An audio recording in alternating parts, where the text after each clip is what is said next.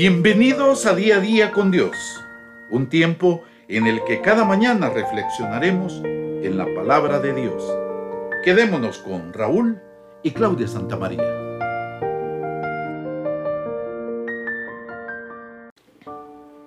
El ángel de Jehová acampa alrededor de los que le temen y los defiende.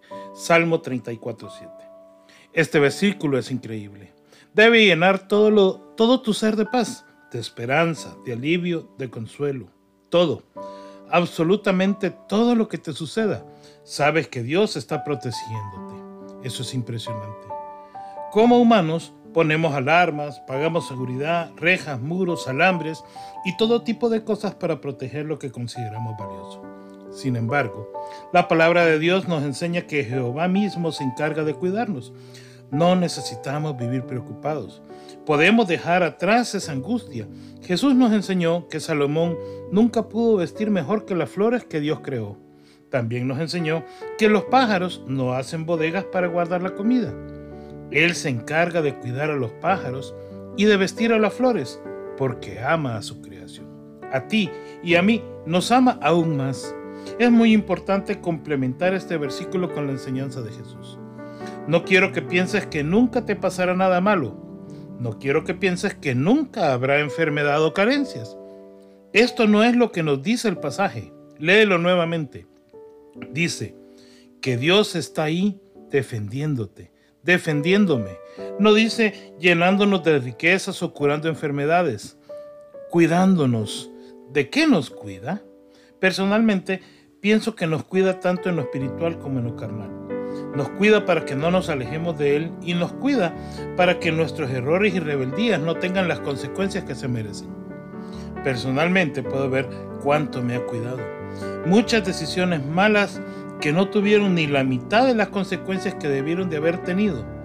Dios estaba ahí cuidándome. También pienso que nos cuida de aquellos que nos quieren hacer daño. Hay varias historias de misioneros que cuentan haber sido protegidos por ángeles. Una de ellas es la de John Patton. Se encontraba en una isla con su esposa cuando los nativos intentaron atacarlos en su casa. Lo único que pudieron hacer fue orar y confiar en Dios. Milagrosamente esa noche no pasó nada. Tiempo después, el jefe de la tribu recibió a Cristo en su corazón y le preguntó al misionero sobre aquellas personas que estaban cuidando su casa. ¿Cuáles personas? respondió el misionero. La noche que intentamos atacarlos, había varias personas rodeando la casa.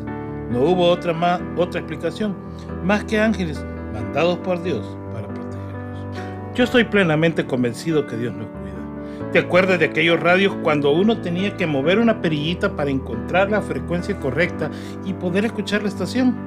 Pienso que así es nuestra relación con el Señor. Para darnos cuenta de cuánto nos cuida debemos de estar en una perfecta sintonía con pues de lo contrario, no podemos verlo ni escucharlo mientras actúa en nuestras vidas.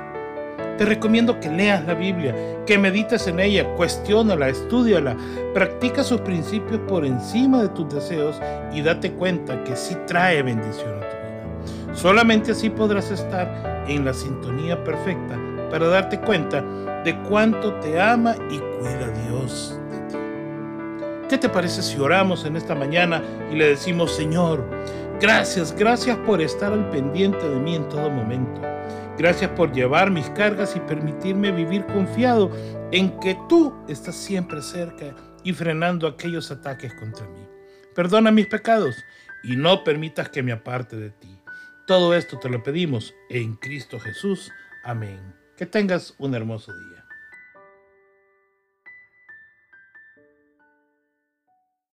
Queremos agradecer que te hayas conectado con nosotros en esta mañana.